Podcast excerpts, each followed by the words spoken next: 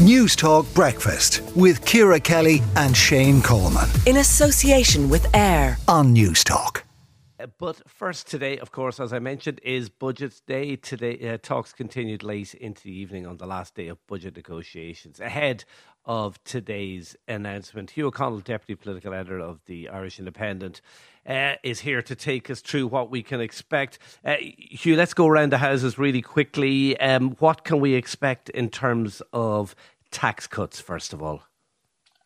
Well, I think what we're looking at now is a tax cut for a middle-income earner of about €800, thanks to changes to universal social charge, tweaks to income tax bands, and changes to tax credits. So the top rate for income tax of 40% will be that the entry point will be increased to €42,000. That's up €2,000. There'll be a cut in the 4.5% USC rate to 4%. That will, and there will also be increases to PAYE tax credits and other related credits by €100. So it means a worker earning €50,000 a year will have an extra €800 next year, and a person earning €75,000 will be about €900 better off. Okay, what about welfare? Across the board, €12 increase in welfare, but there's also going to be a double payment, a double week's payment before Christmas, and then another one, I think, early next year. And there's also, in terms of things like child benefit, a double payment of that expected before Christmas. So that those are the kind of headline measures, I think, that will affect a lot of people in today's budget. Cost of living stuff? Renters, the energy credits will be, it was expected over the weekend, there'd be about €400 potentially. Now it looks like they're going to be €450. So there'll be one energy credit of 150. That's less than the 200 paid per energy credit last year, but then another 150 early next year, and then another 150 as we head into the spring. So €450 off electricity bills between now and next summer. So that will be a welcome boost, I think, for households still struggling with household energy costs. Did Roderick O'Gorman get a 25% cut in childcare? Do we know that yet? Well, it looks like he has, but there's a bit of a sting in the tail for parents. So an average cut, I think, of 25%, just as was the case last year. So it looks that over two budgets, the reduction of 50% in childcare fees. But there's unclear as to when that kicks in. Last year, it kicked in for parents, this year, it kicked in January. It reported this morning that it could be kicking in come next September. So they'll have to wait 9 months for that fee reduction. But obviously it's permanent when it does happen. So it will be a win of sorts for Roderick O'Gorman and the Green Party, and obviously a win for parents as well in September if we have to wait that long. Now, last year, for those going to third level, there was a reduction to €2,000 of the amount you had to pay in effectively in fees, a registration fee. Is there going to be something similar this year? Yeah, it looks like a reduction of about €1,500 this year, and then there'll be a €300 increase in student grants, so that will help as well with college costs. So the other good thing, I think, for young adults, and this is something the government is acutely aware of given the rise of Sinn Féin, the popularity of Sinn Féin, particularly amongst the younger cohorts, is the young adults aged up to 25 years of age will be able to avail of the half-price public transport. That was a measure in place for people aged between 19 and 23, but they're kicking up the age to 25. And obviously the big issue for young people is housing. And on that front, there's likely to be an increase in the renter's tax credit, probably to at least €750, perhaps a little bit more, but maybe not to the €1,000 that was rumoured. And then on the landlord side as well, there's expected to be changes that will give them a modest income tax benefit the longer they stay in the rental market. So I think the intention is that they would cut their income tax bill by about €600 or thereabouts next year, and then that will be incrementally rising, I think, to about €1,000 in the years that follow. Okay, and just very finally, Hugh, the mortgage tax relief up to €1,250, you guys were reporting this morning. Yeah. Do we know who's going to get that? Is that going to be everybody, or is it just those who are in danger of losing their homes because they're under pressure?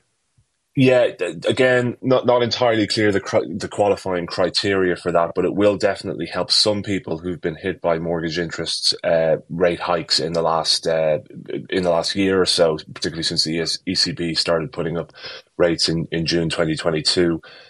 So there'll be a 20% of the financial cost of the interest rate hikes will be offset by this facility. That will be a tax relief of effectively up to, not for everyone, but up to €1,250 for about 160,000 people with mortgages that have been hit particularly badly by the ECB rate hike. And you'll be able to apply through Revenue's online service. So it's not as generous, I think, as Sinn Féin's proposal, for example, but it will help, the government hopes, those who've been most impacted by the mortgage interest rate hikes in the last year or so. Hugh O'Connell, Deputy Political Editor of the Irish Independent, thank you indeed for that roundup. What do you make of it, Ciara? One for everyone in the audience? A little bit. I was just trying to do kind of back of envelope stuff for my own family, and I think we are probably better off by, I'm thinking it's about $3,000 a year between tax credits, college fees being cut, energy credits and an increase in child benefit.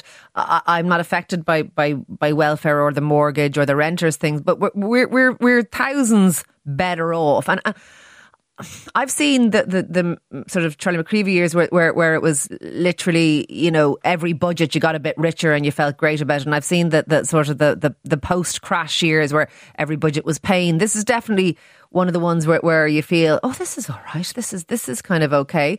And I guess I wonder about it because I'm not quite sure how we're better off all the time in a cost of living crisis when we're heading into at least a technical recession and all of those kinds of things. I'm not worthy enough to say I'll look a gift horse in the mouth. I won't say no to any of the money that's been thrown at me, but I worry about it a little bit. Are you surprised? I mean, this is how we do budgets. This is what we do in this country. We all laugh at the Charlie McCreevy, when I have it, I spend it. But that's our philosophy. That's all our philosophies. When we have it, we spend it. When we don't, so we do the opposite of what you should do. We spend in good times and we cut back in bad times, which is absolutely the opposite. Cyclical is what I think is the term. Counter-cyclical, I think is. I think counter-cyclical is what we should be. I think we should be doing. Yeah, pro-cyclical is what we are.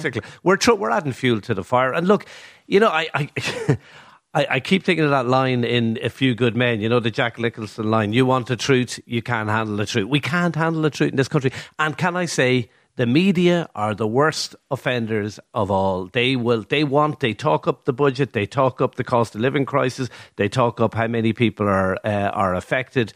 Every survey you hear has people, you know, who are unable to make ends meet. And there are, and I want to stress, there are a minority who definitely can't, and they need to be helped.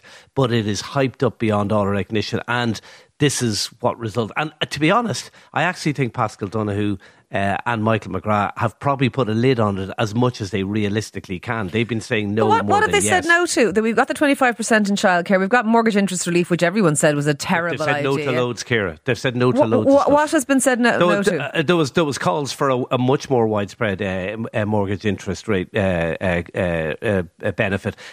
Every department has looked for huge increases. People were looking for €20 in social welfare increases. They have said no to things. Believe me, they have said no to things. They probably should have said no to more, but the government would be hammered. If they came out with a moderate budget, they would be hammered and they would rapidly go down in the polls. So, you know, we can't complain. Question. We can't say we're not warned. Interesting question for you. Is this going to save them in the polls? Well, I don't know if it's going to save them in the polls. You know my view in the next election. It'll be won in the next election campaign. It's way too early to call it. I think it's still all to play for. But I don't know if this will see them going up in the polls. But what I do know, if they had brought in a prudent, modest budget, they would have gone down in the polls. I can say that for certain. Look, let us know this morning what they think out there. Shane, what's the WhatsApp?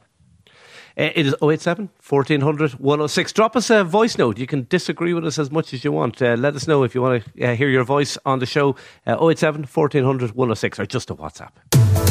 News Talk Breakfast with Ciara Kelly and Shane Coleman. In association with AIR. Weekday mornings at 7 on News Talk.